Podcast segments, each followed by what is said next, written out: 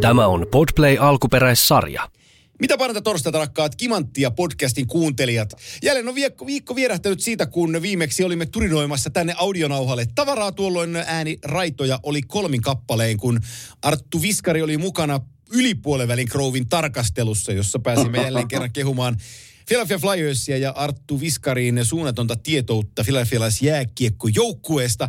Tänään tuota tietoutta meille jakaa vähemmän joukkueesta tietävä äh, ex-puolustaja Kimmo Timonen, joka, joka, joka, joka ei tiennyt, että seuransa voi pelata niin hyvin kuin he tällä hetkellä tuloksellisesti pelaavat. Mutta me puhutaan tänään jaksossa myöhemmin vähän filistä, mutta tota, valittelit tuossa, kun lähti liikkeelle, että, että ainoastaan Suomi ei ole tällä hetkellä se paikakunta, jossa äh, flunssaa on liikkeellä, vaan sitä on myös, no, näytäkö sillä puolella? Kyllä sitä täällä kuule on, että tässä neljä, viisi päivää oltu ja ääni on vähän, ääni on vähän möreä ja sanotaan yöt on mennyt pari yötä tuossa nyt yskiessä, että tässä, tässä flunssa, alkuvuoden flunssa päällä, mutta täällä on joka toinen kipeänä, että joku flunssa-aalto menossa. Mutta näistä selvitään, ei mitään hätää. Näistä, näistä selvitään ja tota, Täällä on, täällä on pakkaset tehnyt paluun, pieni säätiedotus tähän väliin. Täällä on ihan, okay. täys, täällä on ihan täys talvi taas tänään, toistakymmentä raatia pitkälti pakkasta, mutta sillä erolla, että aurinko paistaa aika näyttävästi. Täällä on ihan makea, makea talvinen sää on täällä, niin kuin ainakin Pirkanmaan seudulla. Mitäs, mitäs teillä siellä, mitäs se kesärenkaalla muuten luistelu talvisäällä, niin miten sillä autolla se onnistuu? No meillä onneksi tota, kaikki autot, mitä meillä on, nelivetoja, niin, niin ne auttaa pikkusen huonoa keliä. Mutta sama täällä on, nytkin aurinko paistaa, että se neljä viisi päivää on ollut tosi hienoja kelejä. Semmoista vähän nolla päivällä nousee auringon takia tuonne plus kymmeneen. Mutta esimerkiksi nyt aamulla, kun mä heräsin ja kävin tuossa keittiössä, niin mittari näytti miinus kolme. Mutta no täällä niin. on kello 8.06 aamulla, eli hieno päivä tulossa ja, ja, mutta kyllä se tuossa nyt auringon myötä nousee sitten päivällä eteenpäin. Hei, ennen kuin tota, haluatko panna tauon tähän jatketaan? Ei, kun mennä vaan. Ei, kun olisin kysynyt presidenttivaaleista tässä nyt ihan asiasta, asiasta kolmanteen. Siellä, sielläkö toista kierrosta mennään? Täällä mennään toista kierrosta ja kun tämä jakso tulee torstaina ulos, niin sunnuntaina on sitten äh, kakkosäänestyspäivä, äh, virallinen presidentinvaalipäivä, jossa Alexander Stubb ja Pekka Haavisto ovat sitten ehdolla ja jommasta kummassa Suomi saa uuden presidentin. Joo. Ja tota, tällä kun mä olen tässä, on muuten ihan törkynen määrä vaalipaneeleja. Et se täytyy sanoa, että kun kaikki Aha. mediatalot haluaa pitää oman presidenttiväittelynsä, niin kyllä näillä herroilla on sitten samoja asioita, ne puhuu, kanavaa vaan vaihtuu illasta, kun kattelee TVstä, että, että mitä, ne, mitä ne siellä menee, että tosi kova on niiden homma, mitä ne joutuu, joutuu tekemään, mutta sen mä melkein uskallan, ja uskallankin sanoa sen ihan, että, että, että Suomi saa kyllä kummassa tahansa, niin saa erinomaisen presidentin. Kyllä. Minkälaisia ne on muuten ne vaaliväittelyt siellä, koska mulla on täällä päässä tullut katseltua niitä ja ne menee aika rumaaksi välillä. No. Onko se rumaa siellä vai, ei, vai onko ei. liian lepsua vai hyviä väittelyitä? Ei kun todella hyviä väittelyitä, asiallisia, hyvin no. argumentoituja. No niin. Ja, ja tota, he niin, on syvä kunnioitus toisia kohtaan, niin, niin tota, sit on kiva katsella. Ja mä oon, mä oon niitä teidänkin Joo. vuosien saatossa nähnyt riittävästi niitä. Ja nyt kun kuuntelee tuosta, mitä, mitä Trumpi puhuu Niki Heilinkin suuntaan, niin sanotaan, että ei välttämättä mm. ole ihan, ihan sieltä niin kuin korriuhtinen huipulta. Niin, täällä, täällä tuntuu, että tietysti iso maa ja, ja asiat on ehkä pikkusen isompia, ei se liity tähän millään tavalla, mutta jotenkin tuntuu, että ne väittelyt menee niin toistensa haukkumiseksi. Ja Joo yritetään löytää ne, ne innoittavat asiat sieltä toisen niin kuin elämästä tai perheestä jopa. Että menee niin kuin, asioista pitäisi väitellä kunnolla ja asiallisesti, mutta täällä se välillä karkaa kyllä käsistä pahasti. Ja se on eriko, tai erikoista. Erikoista se on jenkki, jenkkilää, mutta että kun se osavaltiokohtainen juttu on niin voimakas siellä, että, että se, että mm. toinen on jossain osavaltiossa edellä ja toinen toisessa, niin sillä ei käytännössä katsoa niin mitään merkitystä, että miten teidän osavaltiossa äänestetään. Et, et niin kuin niin. Oma, se, se on, ja erilaiset säädökset, esimerkiksi nyt nyt kun Trumpin uutisia seuraa, että se, se ei ole äänestyskelpoinen joissakin osavaltioissa. Ja sitten taas toinen media mm. sanoo, että no sillä ei ole mitään väliä, kun se voittaa kuitenkin kymmenen muuta. Siis, sillä niin kuin, että tuollaista saa äänestää täällä ei missään nimessä, mutta silti se voi olla ehdokkaana. Kyllä. Ja, ja sitten se on niin kuin, samaan aikaan se on oikeudessa New Yorkissa, jossa, jossa koko ajan tulee lunta tupaan kaikissa päätöksissä, mutta silti se on presidenttiehdokkaana. Niin on se niin kuin Joo, ihan, on tää, se on niin erikoinen.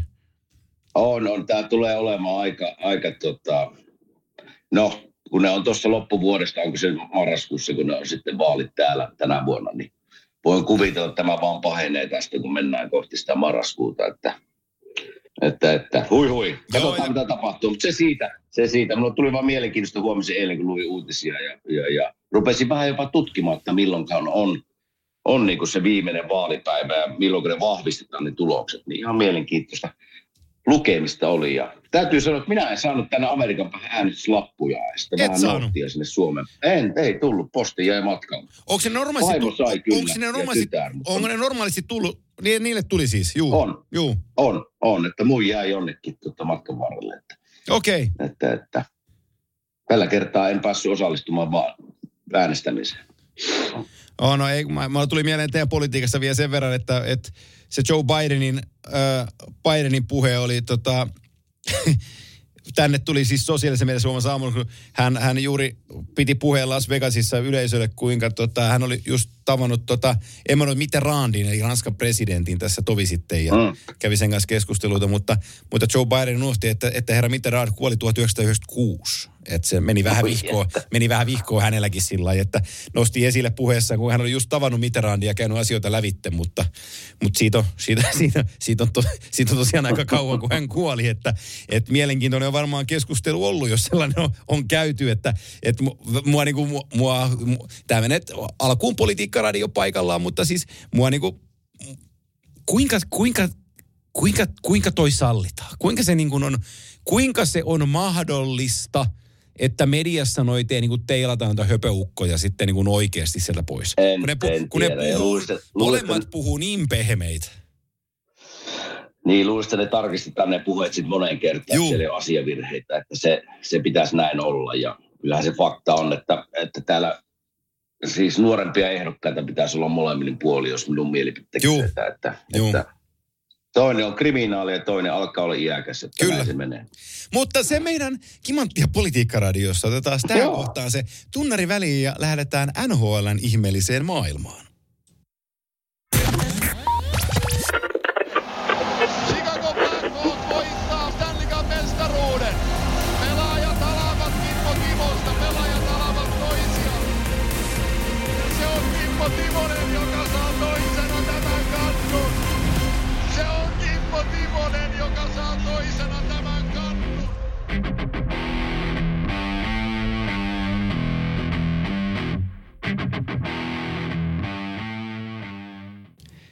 Näin on kimanttia tunnus takanapäin ja tästä pääsemme sitten itse pihviin, joka ei ole suinkaan poliittinen selkkaus. Voisi se sitäkin olla, kun Nikita Kucherov laittoi All-Star-ottelussa homman vähän plörinäksi ja sai siitä palautetta. Mutta äh, huomasitko muuten, että All-Star-tapahtuma oli? Mä katsoin itse asiassa sen, sen tota, taitokilpailun. Peliä en katsonut, mä tiesin mitä se peli on, mutta, mutta taitokilpailun katoin. Ja sitten kun itse olen muutaman kerran päässyt siellä mukana olemaan, niin siellä oli näköjään säännöt vähän muuttunut. Ennenhän se, nykyään All Stars taitaa kuitenkin mennä sille, että joka joukkueesta on edustaja paikalla. Joo. Ja ennen se meni niin kuin minä olin, että joka joukkue myös oli edustettuna sillä taitokilpailussa. Mutta ei, ei tällä kertaa. Nyt siellä taisi olla niin kuin, oliko kymmenisen pelaajaa, jotka teki kuusi, seitsemän eri taitokisaa ja sitten katsottiin kuka voitti. Ymmärsinkö mä Joo, oikein? Mä ihan kokonaan katsonut sitä, että mä ymmärrän, kolikolla on siis kaksi puolta tässäkin, että kyllähän ne on maailman parhaat, jotka siinä kisassa oli mukana ja taitavimmat. Siinä ei, si, siitä ei tarvitse väitellä, mutta paljon siellä nousi niin kuin täälläkin päässä kritiikkiä siitä, että kun Travis Connectni oli siellä, että miksi hän, häntä ei ollut siinä, että me tultiin häntä katsomaan, hän ei olisi taitokisassa mukana. Että ei varmaan voi voittaa sitten, jos NHL suunnalta tai katsotaan, että kumpi on parempi systeemi. Mm, joo, ei, koskaan ei voi niinku kaikkia miellyttää. Mun mielestä se oli ihan hyvä uudistus se, että jokaisen täytyy ottaa osaa joo. johonkin, vaan tämä oli tällainen kokonaisuus, missä haettiin isolla palkinnolla, Kyllä. sitten saatiin vähän kisan tuntua siihen, niin se niinku kollektiivisesti mun mielestä toimi toimi hyvin, hyvin mutta tota, kyllähän edelleenkin toi jo, toi jo vähän. Mä kanssa peliä kattelin siinä sunnuntaina, kattelin, niin se, se on sellaista pihapeliä. Pihapelihöntsyä, niin. mitä siinä niin pelataan, niin mun mielestä se ei ole niin lajille, lajille eduksi oikein, oikein millään, millään saatilla saatilla se touhu, mitä siinä niin kuin tehdään. Mutta mun piti kysyä sulta, kun mä tiedän, että varmasti monia kiinnostaa, kun sä oot siellä ollut pelaajana mm. tapahtumassa niin ää, mitä pelaaja saa, kun menee sinne. Eli nyt mä menen ihan, mä menen nyt ihan peris, per, niin kuin perusasioihin. Saako sä niin kuin verkka-asun ja, ja niin kuin flip-flopit ja mitä kaikkea sä, mitä, mitä pelaaja saa, kun osallistuu? Joo, joo, joo, ymmärrän. Tuota, silloin kun minä olin, niin tässä on tietysti vuosia mennyt sitä aikaa ja joka vuosi sitä All-Stars-tapahtumaa yritetään kehittää. Mutta silloin kun mä olin siellä muutaman kerran, niin niin, niin seura totta kai, en tiedä, NHL seura lennättää sut paikalle ja niin mutta ihmistä melkein kun saanut ottaa mukaan, niin saat ottaa. Eli mulla tuli vanhemmat ja perhe. Joo. Ja, ja totta kai hotellit maksetaan ja, ja hienossa paikassa ollaan yötä. Ja sitten siinä oli, sit siinä oli taitokisasta sai jonkun pienen bonuksen ja pelistä saa jonkun pienen bonuksen, mutta ei puhuttu, ei puhuttu näistä summista kuin nyt. Eli nyt siellä taisi olla taitokisasta miljoona, oli pelistä miljoona. Sitten se jaetaan niin kuin ryhmän kesken. Eli siitä tulee paljon isompi tavallaan rahallinen bonus, mikä minä saan. Mutta sitten siellä on kaikkea, niin kuin pelipaidat saa pitää, on kaikkea All Stars, niin kuin lippiksiä ja verkkareita Joo. ja teepaitaa ja, ja tota, en mä tiedä, onko siinä sitten muuta, mutta kaikki hoidetaan kyllä viimeisen päälle. ei Joo. siellä mitään valittamista. Tiedät hotellit, lennetään, lennetään, no monesti lennettiin jopa niin kuin Flyersin omistajan yksityiskoneella sinne, että sekin oli hieno kokemus ja Joo. Siis viimeisen päälle järjesty tapahtuu, mutta ehkä eri se, että just niin kuin bonusrahat on paljon isompia nyt kuin ne oli aikaisemmin. Joo, joo. joo ja me, me, me oltiin siellä Saniosessa silloin sunkin kanssa sitä yhtä All-Staria katsomassa, katsomassa vierestä, niin kyllähän sillä niin kuin pelaajien puitteet oli kuntoon laitettu niin sanotusti, että ei niissä, on, ei niissä, on, ei niissä ei. Niin valittamista ole. Ei, ei ole, ei ole. Että tota, ja näin se pitää ollakin, että se kuitenkin pitää muistaa, että jatkat, mielessä on kuitenkin se takaraivossa, että, että kuhan ei mitään sattuisi, että nyt on tärkeät pelit tulossa tämän jälkeen ja ja kyllä se täytyy myöntää, että vaikka tämä oli mulle tosi iso kunnianosoitus ja päästä sinne mukaan, niin aina lähdin mielellään mukaan. Ei ollut ikinä kysymystä, en lähtisi. Mutta sitten siinä kun kaverit lähtee vierestä, tiedätkö, Meksikoon ja Arupalle ja Jamaikalle ja ottaa perheen sinne mukaan, saa niin kuin huilata siellä, niin kyllähän siinä tietysti miettii sitä vaihtoehtoa, että Joo. lähdenkö kikkaille, lähdenkö kikkaille Sanoseen vai lähdenkö tuonne Jamaikalle vähän puul, puulille ottamaan muutama oluen rentoutua ja keskittyä tavallaan sitten loppuvuoteen. Että onhan siinä sekin pointti, että se pitää tehdä hyvin tämä tapahtuma, että se kiinnostaakin sitten pelaajia. Joo, ensi vuonnahan sitä ei järjestetä, koska pelataan NHLn äh, äh, Four Nations Face-Off. Mm. Paras parhaat, parhaat vastaan parhaat turnaus. Yhdysvallat, Kanada ja Suomi ja Ruotsi ja pelipaikat taisi olla Boston ja Montreal – missä pelataan yksinkertainen alkusarja, että kaikki pelaa kolme peliä ristiin ja sitten kaksi parasta pääsee finaaliin. Ja, ja tota, tämä tieto tuli nyt samalla kun tuli olympia, olympia-ilmoitus, että NHL-pelaajat palaavat ol, olympialaisiin 26. Otetaan tämä seuraavaksi tähän Framille. Ensinnäkin tämä neljän maan turnaus. Ää, mä näin ja luin, kun David Pasternak totta kai sitten – arvosteli tätä tapahtumaa kertomalla, että no meihän ei olla tässä mukana, että minä en aio sitä turnausta katsoa. Mutta tota, niin. ja, mä ymmär, ja mä ymmärrän sen tietyllä tavalla, että, että pelaajat, joiden maat eivät saaneet kutsua, niin ajattelevat, että no eikö me kelvata. Mutta mulla on sulle heittää mm. vastine.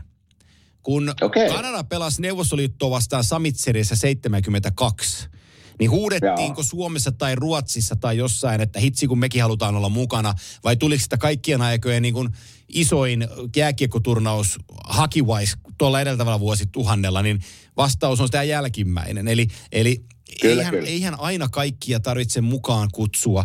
Et nyt on neljä joukkuetta. Mun mielestä on tosi makea turnaus. NHL järjestämänä absoluuttisesti neljä parasta maata pelaa ristiin kaikilla aivan huikeat rosterit ja tota, saadaan niin kuin lyhytmuotoinen turnaus neljällä joukkueella, niin, niin vaikea olla syttymättä. No joo, kyllä tässä tietysti alust, alustavasti, kun tästä puhuttiin, niin mulla tuli vähän semmoinen rahastuksen maku tässä.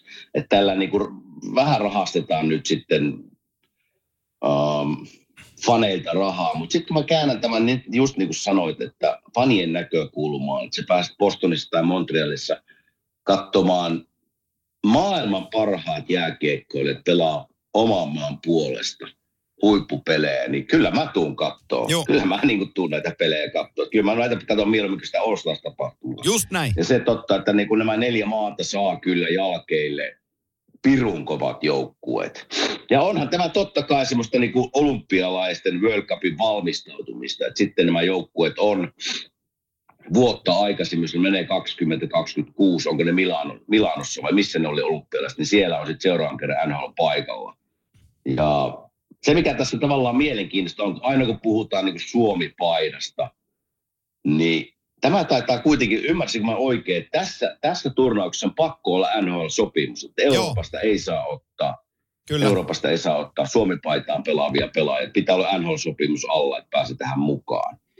Mutta en mä tiedä, kyllä mä tuun katsoa tätä turnausta, että jokainen voi olla eri mieltä, onko rahastusta ja jos on mukana, katonko vai en. Ymmärrän, jos et kato, esimerkiksi pasta, jos sanoo, että en kato, niin ymmärrän senkin pointin, mutta neljä maata, neljä huippujääkekkomaita ja neljä, neljä joukkueellista huippupelaajaa, niin kyllä mua kiinnostaa. Joo, ja, tota, ja sitten mä käytän sen, että se on niin kuin ikään kuin liukumana siihen kansainväliseen huippujääkiekkoon, että kun 26 pelataan, juurikin sanoit, niin Milanossa ihan oikein, niin mm. tota, pelataan olympialais Italiassa, niin siellä on sitten kaikki parhaat mukana ja myös muita maita tuolloin rivissä – Venäjää ja valko nyt lukuun ottamatta, mutta sinne, sinne tulee Kanada, Ruotsi, Saksa, Suomi, Yhdysvallat, Sveitsi, Tsekki, Slovakia, niin päin pois mm. parhailla kokoopanoilla, niin saadaanhan siitä niin kuin ihan julmetun hyvä turnaus, ja tämä on ikään kuin liukuma siihen olympia-aikaan nyt NHLn kautta, niin, niin siitä ei nyt kannata hirveästi niin kuin mun mielestäni nostaa, nostaa meteliä sen vuoksi, että se pitäisi olla isompi. Se voisi olla kuuden joukkueenkin turnaus toi toi kyseinen face-off-tapahtuma, mutta se ei ole kuin neljän maan, niin sitten se on neljän maan, ei sille niin kuin mitään voi. Mä tiedän, että mekin varmaan purnattaisi, jos Suomi ei olisi siellä mukana, mutta no silti... No joo, totta, mut, just Joo, mutta silti se niin kuin kiinnostaa se, se turnaus, kun ne, kyllä mua kiinnostaa, kun USA ja Kanada kohtaa parhaat parhailla, että no pärjää, no vieläkö Kanada pärjää, on se kysymys. Kyllä, kyllä. Ja sitten just se liukuma siihen, että mennään 2026 olympialaisiin, sitten taas 2030 olympialaiset mutta siinä välissä olisi 2028 World Cup, jos mä luin Joo. oikein, niin päästäisiin tähän, päästäisi tähän tavallaan rytmiin, että on ne niin kuin olympialaiset neljän vuoden välein ja sitten World Cup siinä välissä. Niin onhan nämä, niin kuin, jos mietitään jääkekko-fania tai jääkekko-ihmisiä, niin onhan tämä rytmi se, missä pitäisi olla. Koska olympialaisia mietitään, mä oon sinne päässyt näitä, näitäkin kokemaan, niin on se kuule pelaajille semmoinen kokemus, että sitä, niin kuin, sitä lähtee niin innoissaan mukaan näihin hommiin ja taistelee maan puolesta, olympiamitalin puolesta, niin tämä on se rytmi, mikä pitääkin säilyttää ja pitäisi olla jo nyt menossa, mutta hyvä, hienoa, että siihen päästään. Ja onhan, siis jos mietitään ihan talviolympialaisia, niin onhan jääkeikko niin loistavan lisää talviolympialaisia, että kyllä siellä niinku, niinku talviolympialaisten järjestäkin hyppii innosta varmasti. No tota, jos me tältä, tältä kulmalta tätä asiaa nyt katsotaan, niin, niin, niin hetkinen, mun täytyy oikein tarkistaa ennen kuin mä puhun enempää. Tämä on nopeasti tarkistettu, kun mä katson tosta sun tota CVtä. Niin sä olit mukana Naganon olympialaisissa 98. Sä olit mm-hmm. mukana Salt Lake Cityssä 2002. Sitten sä olit mukana Torinossa 2006. Ja sitten sä olit mukana 2010 Vancouverissa – ja sit sä olit vielä Sotsissakin. Kyllä. Hei, onko nyt, onko nyt niin, että, että, että hyvä ystäväni on viisissä olympialaisissa? Kyllä se näin pitää paikkansa. Ja siinä on tota... Miksi tästä ei puhuta 2004? enempää? Niin, en mä tiedä. Häh? Mutta tuota, 2004 taisi olla World Cupikin siinä niin välissä. oli. Se rytmi on meikäläinen, on käynyt läpi, että se on kyllä hyvä rytmi. On, juu. Ja, ja siis viidet olympialaiset. Sehän on niin kuin ihan jäätävä. Ei teitä hirveän montaa, mä sanon kymmentä, jotka on osallistu viite, viisi, viisi olympialaisiin. No en lähde nyt tässä ihan ulkomuistista, onko meitä neljä, viisi suomalaista, niin. jotka on käynyt Joo. Taitaa olla Teemu ja onko Raipe Helminen, Jere Lehtinen. Oh. Uh, en muista, oliko ketään muita siinä, mutta, mutta joo. Ja mä muistan, kun me oltiin Sotsissa ja Teemo ja Jere oli siinä. Juu. Teemo on tainnut pelata jopa kuudet, jos oikein muistat. Se on jo kova, kova luku, että, että silloin... Ei, kyllä, kyllä, viidesti, kyllä, kyllä viidestikin ihan ylpeä saa olla. no saa, saa, saa, totta. Mutta sanoisin, että näistä, näistä kokemuksia on niin kuin sanoin, että kyllä ne on niin hienoja, hienoja tapahtumia, että, että ne on lyhyitä kahden viikon jaksoja, kun ollaan, ollaan yhdessä Olympiakylässä, siellä on muitakin talviolumpia urheilijoita, käydään siellä ruokalassa syömässä, niin se on niin erilainen fiilis tavallaan kuin se normaali arki täällä. Niin on vaikea olla syttymättä siitä, että olet Suomen paidan edustaja siellä ja pelaat olympiamitalista. Ja me tiedettiin aina, että meillä on kuitenkin mahdollisuus pärjätä, vaikka hyvin pitää pelata, mutta, mutta sama, sama nytkin, että kyllä Suomen joukkueita nyt katsotaan, niin hyvä, todella hyvät mahdollisuudet pärjätä.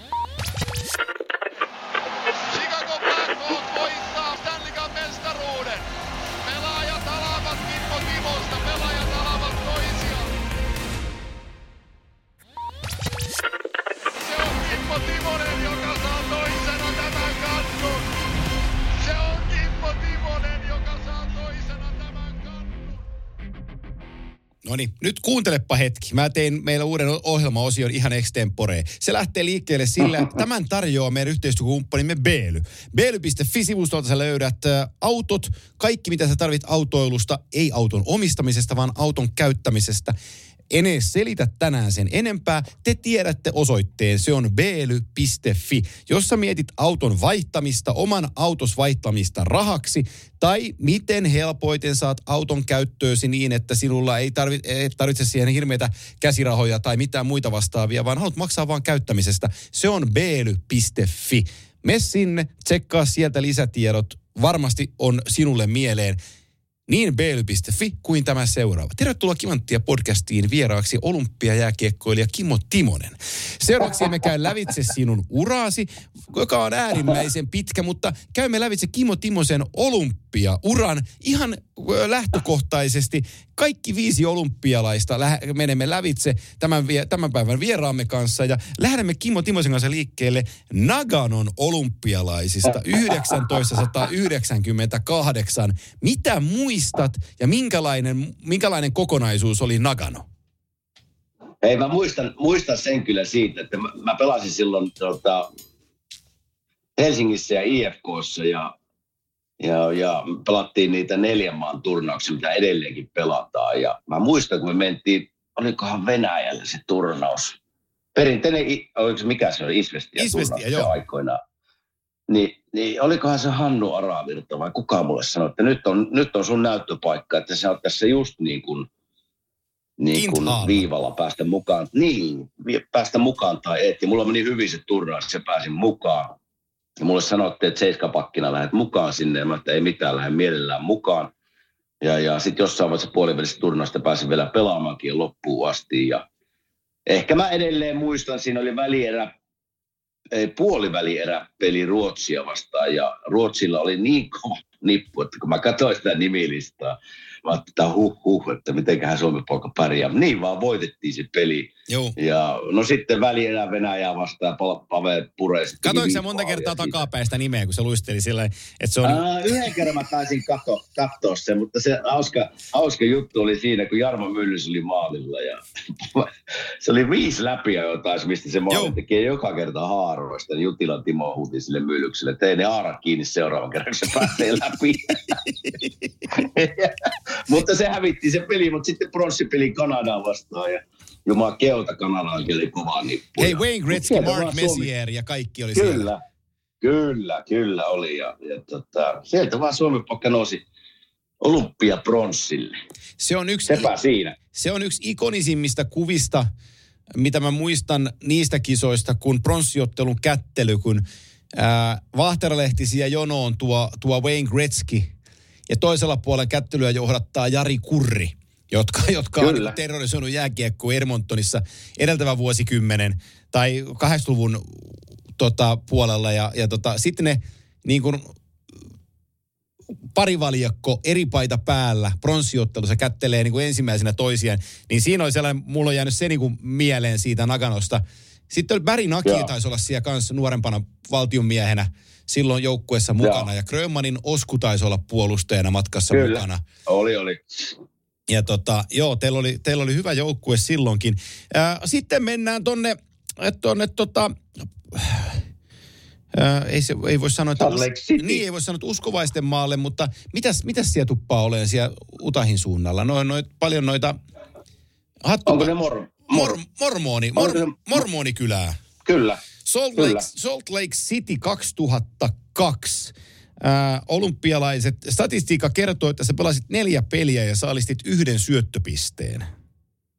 Joo, se oli meiltä vähän huo, huonot olympialaiset. Siellä ei niinku, jotenkin me ei päästy niinku omalle tasolle missään vaiheessa. Et se oli, ne olympialaiset meni vähän niinku kaikilta ohi. Joo. Puhutaan, puhutaan jääkiekko, jääkiekkojoukkueesta. Et siinä, siinä me ei päästy kyllä omalle tasolle ja tuloksetkin kertoo sen. E, mä, mä menen takaisin vielä ää, jääkiekon lisäksi Naganosta.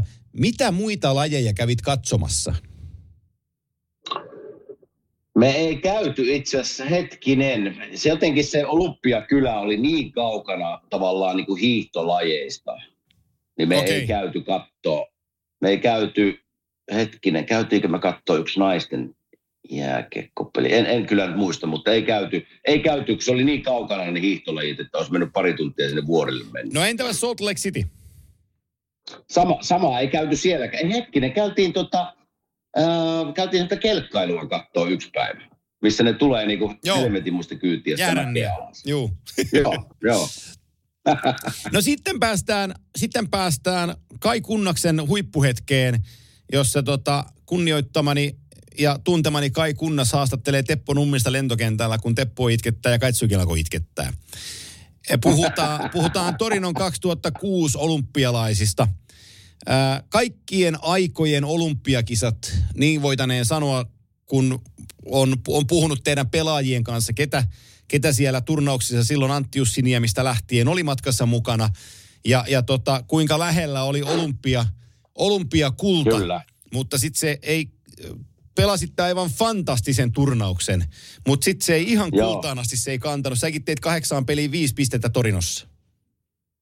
Se oli meiltä niinku loistava. Jotenkin se ihan niinku eka päivästä lähtiin, eka treeneistä lähtiin. Siinä oli jotenkin semmoinen tunne siinä joukkueessa, että kaikki niinku roolitukset, kaikille oli selkeää, mitä tehdään.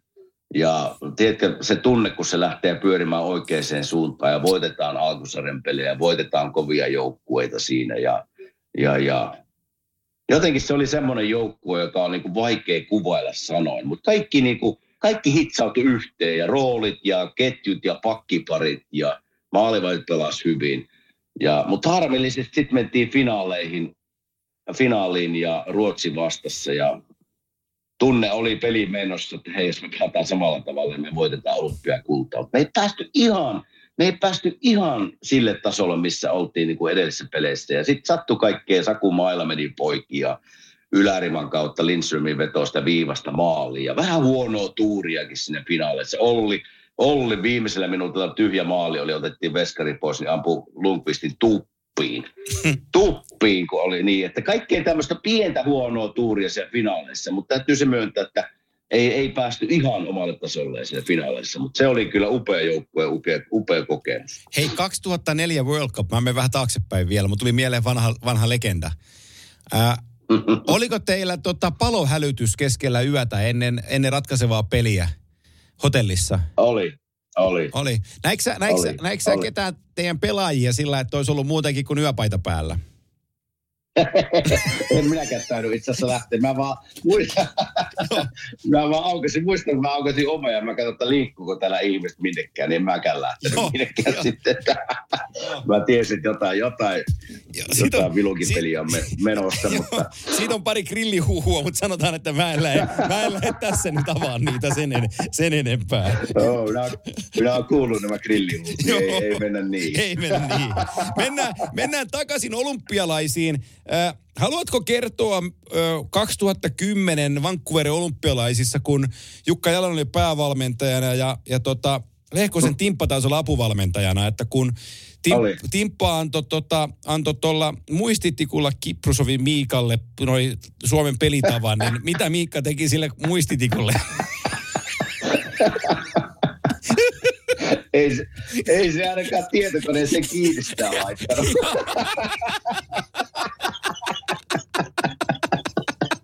oi, oi, joo, eikä, ei, nyt tää, me, ollaan, me ollaan hämmentävän kovia podcasteja, kun me naurataan asialle, mitä me voidaan kertoa, mutta ehkä ne joskus tulee sitten, jos me saadaan Kiprusovi meidän vieraaksi tai se kirjoittaa kirjan, niin se voi kertoa itse sitten. Kyllä, kyllä.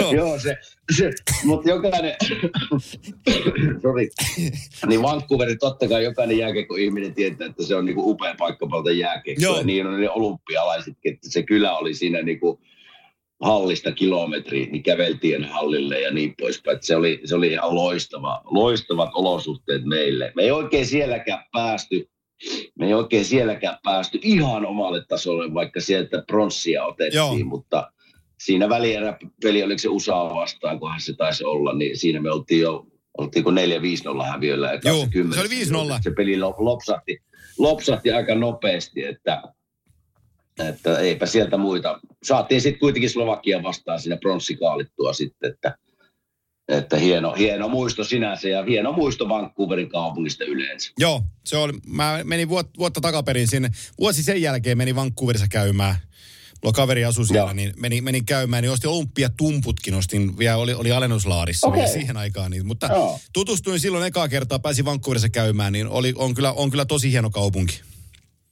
On, perhana on kyllä, ja nyt kun niille vielä menee niin kuin NHL-joukkueella tällä hetkellä hyvin, niin voi olla kiva paikka pelata. Kyllä. No, mutta, no mutta te pelasitte äh, Vancouver Canucksin kotiareenalla. Whistlerissä laskettiin Alppia. Oliko siellä mitään muita lajeja tarjolla jääkiekkoilijoille? Ei oikein sielläkään. Ei oikein sielläkään. Se on niin tiivis se aikataulu Joo. sitten, että pelataan joka toinen päivä, niin siinä ei niin kuin pari tuntia pussiin lähdetä istumatta tota, mäkihyppyä tai hiihtoa. Että, että tota, kyllä aika, aika pitkälti meni niin kuin kaupungilla käppäillessä ja sitten Olympiakylässä se, ne olympialaiset.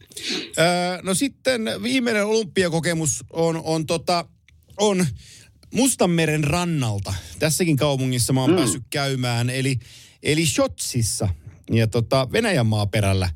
Ja tota, sieltä, tuli, sieltä tuli taas hohdokas pronssi. Joo, se oli semmoinen, että me sinne me tiedettiin siis ainakin muutama jäsen Suomi-paidassa olleesta, että tämä on niin kuin viimeinen pyrähys ja viimeinen mahdollisuus niin kuin laittaa Suomi-paita päälle. Ja paljon oli loukkaantumisia, Saku taisi jäädä pois. Sassa jäi, loukkaantui, muistaakseni. Ekassa pelissä. Se loukkaantui ekassa pelissä, vai oli jopa eka vaihto. Niin jäi tämmöisiä isoja nimiä tavallaan sentteriosastolla pois ja ei, ei niinku, meitä ei, ei laskettu sinne kärki, kärkisuosikkeihin, mutta ensinnäkin se Sotsista, niin se Olympiakylä, vaikka en mielellään Venäjä enkä Putinia halua kehua, mutta se, se, se oli kyllä loistavasti järjestetty. Se, niin se kisakylä oli samassa paikassa, missä halli, niin, niin me päästiin pyörällä ajelee sillä niin kuin päivittää ja pyörällä joka paikka. Se oli kauppoja ja, ja muutama pupikin käytiin muutamalla, muutamalla siinä sitten välipäivinä niin kaikki oli järjestetty pirun hyvin, ruokalat oli siinä hyvää ruokaa. Et siinä niin kuin Sotsista jäi siinä mielessä upea kuva, Joo. miten hienosti ne oli järjestetty. Ja kyllähän nämä tietysti muistaa se, muistaa se pronssiottelu, että, että jenkit oli vastassa siellä ja oltiin alta vastaan. Mutta sieltä vaan, sieltä vaan kaadettiin taas pronssi, että, että Tuukka oli maalilla muistaakseni ja siinä oli Joo.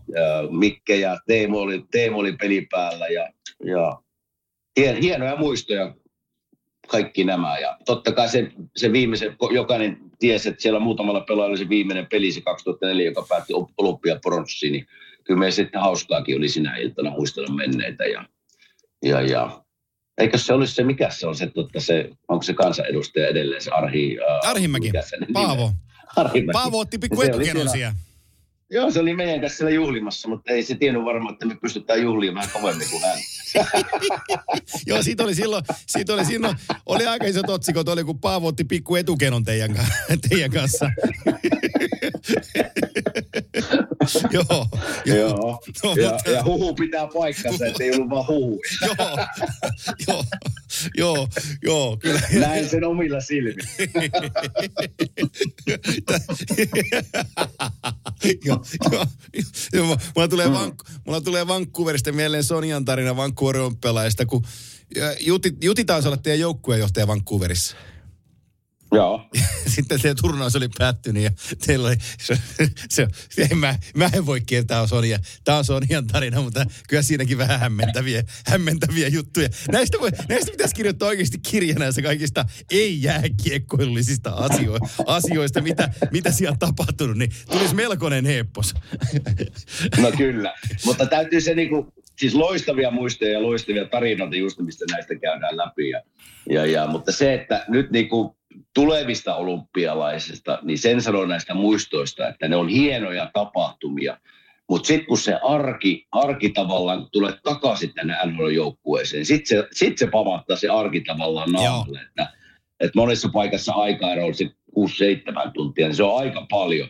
Ja mä muistan tämän Vancouverin, Vancouverin olympialaiset ja, ja me oltiin siellä Vancouverissa, meidän, meidän peli on päättynyt, sitten katsottiin se finaali vielä, oli se Kanada, USA ja Kanada vei sen. Joo, Crosby teki jatkoajalla niin, maali. Tuota, ja, joo, mä muistan vielä, että meillä oli sitten maanantaina, maanantai-aamuna ajattelin lento taas sillä onneksi sillä opistaja yksityiskoneella. Niin mä muistan, kun me otettiin Mike Richards ja äh, Chris Prunger, olikohan siinä muita. niin oli pojat sen näköisiä, kun ne maanantaina tuli koneeseen, että ei ole, ei ole vettä juotu. Uh, mutta sitten ajattelin se lento sieltä Vancouverista ja meille jatkuu, oliko jopa tiistaina Joo. vai keskiviikkona. Minun mielestä jopa tiistaina ajattelin, peli Tampapeita vastaan Tampapeissa. Ja me lennettiin siellä, tiedätkö, läpi, Joo. läpi niin kuin vinot tai koko Amerikka, Kanada ja Amerikka. Uh, se oli joku seitsemän tunnin, kahdeksan tunnin lento. Ja siinä pojat nukkuu koko lennoja, ei kun vaan pelaamaan seuraavana päivänä. Että ne on niinku, sitten se arki tulee, tulee vastaan, kun tullaan pois olympialaisista. Joo, joo se, on, se on tosi kova. Mä muistan, mun täytyy katsoa tuosta varmuus, missä Aju pelasi 2006 Öö, se pelasi Frölundassa. Eli pelkästään mennään Joo. vaan niin Ruotsiin, mutta sen Frölundan turna, mm. tai sen Torinon kisojen jälkeen, mä muistan, me ollaan Ajun kanssa, eli Antti Jussi Niemen kanssa asia puhuttu aikanaan halki. Terveisiä Ajulle, jos kuuntelee, mutta että Torinossa olympia, parhaat pelaa parhaita vastaan. Sitten Suomi, mm. Suomi taistelee loppuun asti kullasta. On sunnuntai-ilta Torinossa. Maanantaina lähdet Ruotsiin, nekin Frölundaan ja oliko näillä tiistaina kanssa peli. Ja mä muistan, kun me ollaan Ajun kanssa puhuttu, tämä Aju sanoi, että ei sitten, että hän vähiten koskaan eläessään kiinnostunut jääkiekopeli oli sinä tiistaina. No ei varmasti. ei, sama, sama mulla silloin tiistaina sille Tampapeessa, että ei, ei jumaa keuta, että miten tässä niin pe- voidaan pelata. Että men, mennään, niin kuin, mennään tosi ylös olympia niin kuin, pronssia kainalossa ja juhlitaan pari päivää sitten. Joo. sitten pitäisi ruveta pelaamaan pelejä. Mutta niin se, niin se tulee nytkin, siis kun mennään tästä eteenpäin tulevia pelaajia, tulevia olympialaisia, niin sama arki, sama arki se tulee naamulle sitten, mutta mitään ei voi, voi vaihtaisi pois. Oli niin hienoja muistoja kyllä. Hei, kiitoksia. Tämä oli, tämä oli hyvä muistelu. Tämä tuli extempore, mutta päästiin sillä tähän olympiahenkeen ja Four, Four Nations Face-Offiin, joka ja maailman Kyllä. parhaat jääkiekkoilijat kasaantuu taas pelaamaan vastakkain ensi tasan vuoden päästä itse asiassa helmikuussa. Niin nähdään, Kyllä. nähdään huipputurnaus ja sitten siitä vuoden kuluttua on, on Italian olympiakisat, missä NHL-pelaajat on matkassa mukana. Niin, ja onhan se eri asia, jos me mietitään, sä olit Suomen johtokunnassa silloin 2016 olympialaisissa, missä, äh, 2016 World Cupissa, minkä, mikä Viaplay näytti, ja, tai Viasat näytti ja Viaplay Joo. näytti, missä mä olin selostajana, niin, niin se oli ennen kautta kautta. Niin siinä jätkät, niin. jätkät on vielä kuitenkin vähän kesä, kesäfiiliksissä, eikä oikein, niin kuin, ei ole kunnon jäätuntumaa, eikä ole kunnon intensiteettireenejä niin kuin pohja. Tai toki on ollut siinä vähän aikaa, mutta se on niin eri, kun sitten pelataan helmikuussa, jolloin kaikki on, niin kuin, kaikki on tip-top. Kyllä. Niin tota, ja se on se varmaan nyt, kun lähdetään sitten 2028 World Cup, niin sitä aikataulua mä en tiedä, mutta varmaan on sama, että ennen kautta Joo.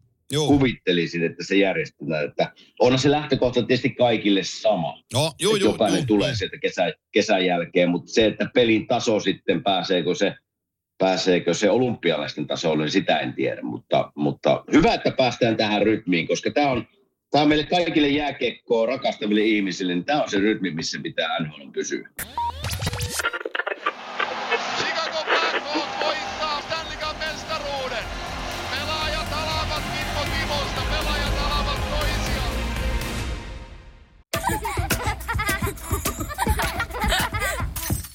Äiti, monelta mummu tulee. Oi niin.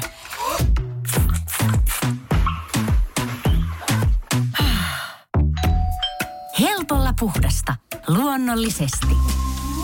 Kiilto. Aito koti vetää puoleensa.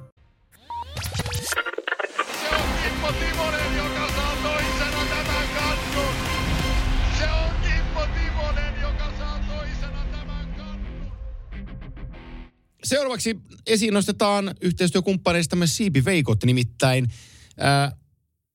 Tämä tulee ulos torstaina 8. päivä helmikuuta, niin keskiviikkona 7. päivä on auennut Helsingin Kampissa uusi Siipiveikot liike, joten nyt siippareiden siipiravintolat löytyy sekä Tampereelta, Oulusta että myös pääkaupungista Helsingistä. Jos tätä kuuntelet Stadin maalla, niin nyt kamppiin sitten hopi hopi hopi ja sinne siipiveikkoihin tutustumaan. Siellä on erinomainen helmikuun kantava Tota, tarjous, avajaistarjous, siitä lisää löytyy Siipiveikkojen sosiaalisen median kautta. Ennen kaikkea Instagramista, Instagramista kannattaa ottaa at Siipiveikot seurantaan, niin sieltä löytyy nämä asiat. Mutta kaikki neljä ravintolaa puksuttaa täysillä, joten mikä onkaan sen parempi paikka kuin Siipiveikot helmikuisena 2024 vuotena tutustua niihin. Koko kampissa Helsingissä, Oulussa tai sitten Tampereen traditionaaliset liikkeet pitävät siipiveikkojen mainetta yllä. Näiden siipiveikkojen eh, viestien jälkeen me pääsemme käsiksi NHL-uutisiin, joita olemme tulleet tänne jälleen tänään myös käsittelemään. Eh, olympialaiset eh, World Cup tai tuo Four Nations meni tuossa lävitse ja sitten puhutaanko seuraavaksi vaikka valmentajan vaihdoksesta, koska sellainenkin tässä nähtiin viime viikolla. Los Angeles Kings, josta mekin ollaan puhuttu, että ei tee oikein tulosta, niin nyt päätyi siihen, että Todd McLellan sai lähteä päävalmentajan paikalta ollakseen siellä, oliko viisi kautta taisi keretä olee, mutta muutama viikko takaperihän McLellan itse otti median edessä haltuun sen, että kun ne oli hävinnyt jollekin joukkueelle, niin se sanoi, että, että, että eihän sitä pääse yli ja ympäri, että hänen syytä, että hän ei, saa, ei ole saanut joukkuetta vireille. Ja mä silloin mietin, kun McLellan näin sanoi, että asettiin muuten juuri hirttonaula niin nauhan kaulaansa. Että jollei nyt lähde suunta muuttua, niin saa, saa monoa. Ja niinhän siinä sitten kävi, että McLellan sai lähteä. Sitä mä en koskaan ymmärrä, ja tämä tulee sulle nyt kysymyksenä. Äh, mm. Meillä on NHL-joukkueessa päävalmentaja, jolla on apuvalmentajat. Ja mm. ne ovat sitoutuneet yhteisen prosessin eteen. Niin mitä NHL-joukkue saa siitä, että vaihdetaan päävalmentaja ja nostetaan siinä prosessissa mukana ollut apuvalmentaja päävalmentajaksi? Mun on vaikea saada kiinni siihen, että mitä sillä voitetaan, koska se apuvalmentaja on enemmän tai vähemmän kuitenkin syönyt samaa leipää kuin se edeltävä päävalmentaja. Joo, hyvä pointti, koska mulla lukee täällä muistiinpanossa sama, sama asia. Eli, eli mä en oikein ymmärrä sitä, että just niin kuin sanoit, että jos päävalmentaja erotetaan, niin otetaan apuvalmentaja sen päävalmentajan tilalle. No, mä menin tuossa lukemaan Rob Lakein kommentteja. Hän, hän kertoo, koska varmaan tämä kysymys nousi esiin Joo. lehdistötilaisuudessa. Hän sanoi, että no, hänellä on eri tyyli tuoda asioita esille – erilaiset videopalaverit tulee olemaan, erilaisia systeemejä tulee olemaan. Mutta mä kuitenkin mietin, että jos sä oot valmiina erottaa valmentaja, niin eikö helpompi tuoda uusi valmentaja sisään, jolla todellakin on eri tyyli valmentaa eri äänet, koska Jim Hiller taitaa olla hänen apuvalmentajan nimeä, joka tulee nyt siihen päävalmentajan paikalle, niin niin kuin sä sanoit tuossa, että se kuitenkin käy, vaikka, vaikka päävalmentaja johtaa, mutta apuvalmentajat vetää aika paljon näitä systeemipalavereita ja ja videopalavereita. Ja totta kai hän voi tuoda omat systeemit. Se on kuitenkin se sama ääni, joka käy näitä läpi. Niin Rob Blake sanoi, että on eri ääni kellossa, mutta ei se mun mielestä ole, että koska sä oot vetänyt näitä palavereita jo ennen, ennen, niin ei se ääni muutu mihinkään. Systeemit saattaa muuttua ja tapaa. Mutta mä en oikein ymmärrä ikinä, että jos erotat valmentajan ja otat siitä vierestä valmentaja, joka siellä ollut jo valmentamaan, niin se on mulle vähän se on vähän mysteeri, että miksi näin tehdään, ja, ja mä en tekisi näin. Ja, ja sitten mä, mä jatkan vielä sitä omasta, omasta kulmastani sitä asiaa, niin mitä mä tuossa sanoin, mä, mä allekirjoitan ihan kaiken, minkä säkin sanoit, mutta että nyt jos Jim Hiller on ollut Todd McLellanin oikea käsi, Ja, ja mm. kuten sen kuuluisi olla, että he yhdessä ovat valmentaneet tätä joukkuetta, niin miksi se Jimmy Hiller apuvalmentajana, kun tuo joukkue on kyntänyt, niin miksi ei ole pystynyt tuomaan siihen valmentajakoppiin pöytää sille McLellanille, että Juuri hei, mitä sä oot mieltä, että, että mä oon funtsinut, me voitaisiin tehdä näin, että nyt kun me ollaan tehty pitkään näin, niin tämä menee luille. Mutta mitäs jos me yhdessä, nyt, mulla on tämä idea, että ruvetaan tekemään näin, että, että lähdetään tällä kokeilemaan, niin mä luulen, että se McLellan olisi niinku kuunnellut, että hetkinen, tossahan voisi olla ihan ideaa, että, että nyt, nyt, nyt haetaan niin uutta kulmaa tämä. Eli mä tarkoitan sillä, että, että jos se pää, valme, vastuuvalmentaja antaa niin kuin kaikkensa sille päävalmentajalle, niin ei sillä pitäisi mm. enää olla uusia kikkoja pussissa tai uutta ääntä, kun se tulee päävalmentajaksi.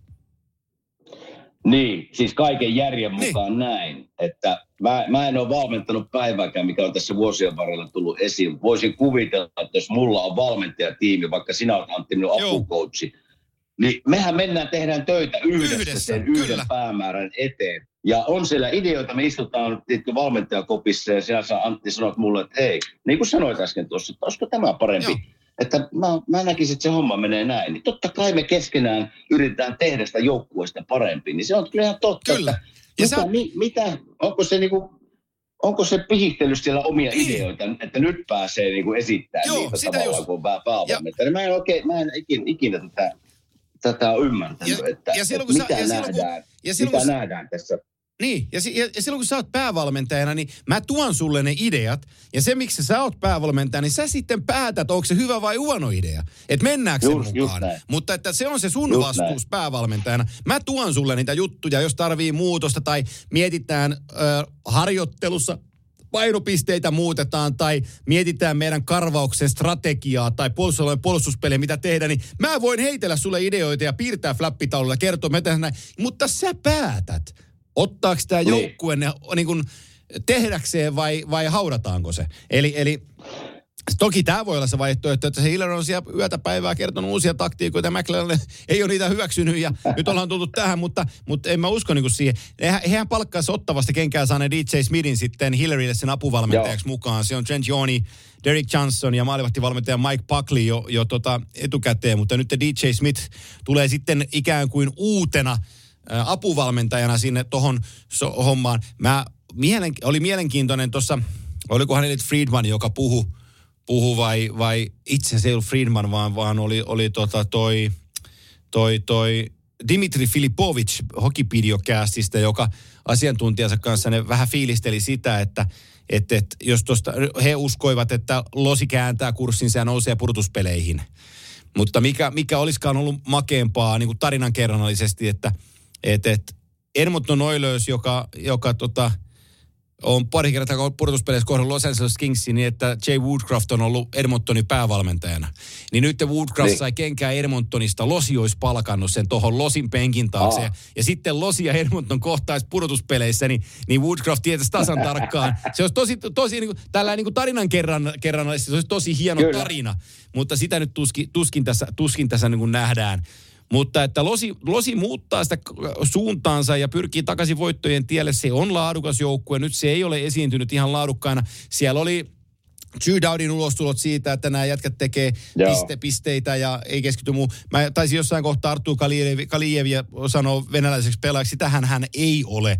Eli otetaan se, tota, otetaan se takaisinpäin. Eli, eli Los Angeles Kingsin hyökkääjä jolla tämä kausi, viime viikolla itse asiassa puhuttiin tästä asiasta, niin otetaan sen verran takaisinpäin, Joo. että Artur Kaliev ei ole venäläinen pelaaja, vaan hän on äh, Uzbeki Uzbekistanissa syntynyt, Taskentissa syntynyt kaveri, mutta on siis jenkkipassi jenkkimiehiä, niin, niin, niin äh, ei, ei, ei laiteta hänelle mitään muuta lippua tuohon eteen, mutta, mutta äh, hän on varmaan yksi niistä pelaajista, kehen se kritiikki kohdistui ja kyllä mun täytyy sanoa, että – mä pari losin peliä tuossa kattelin.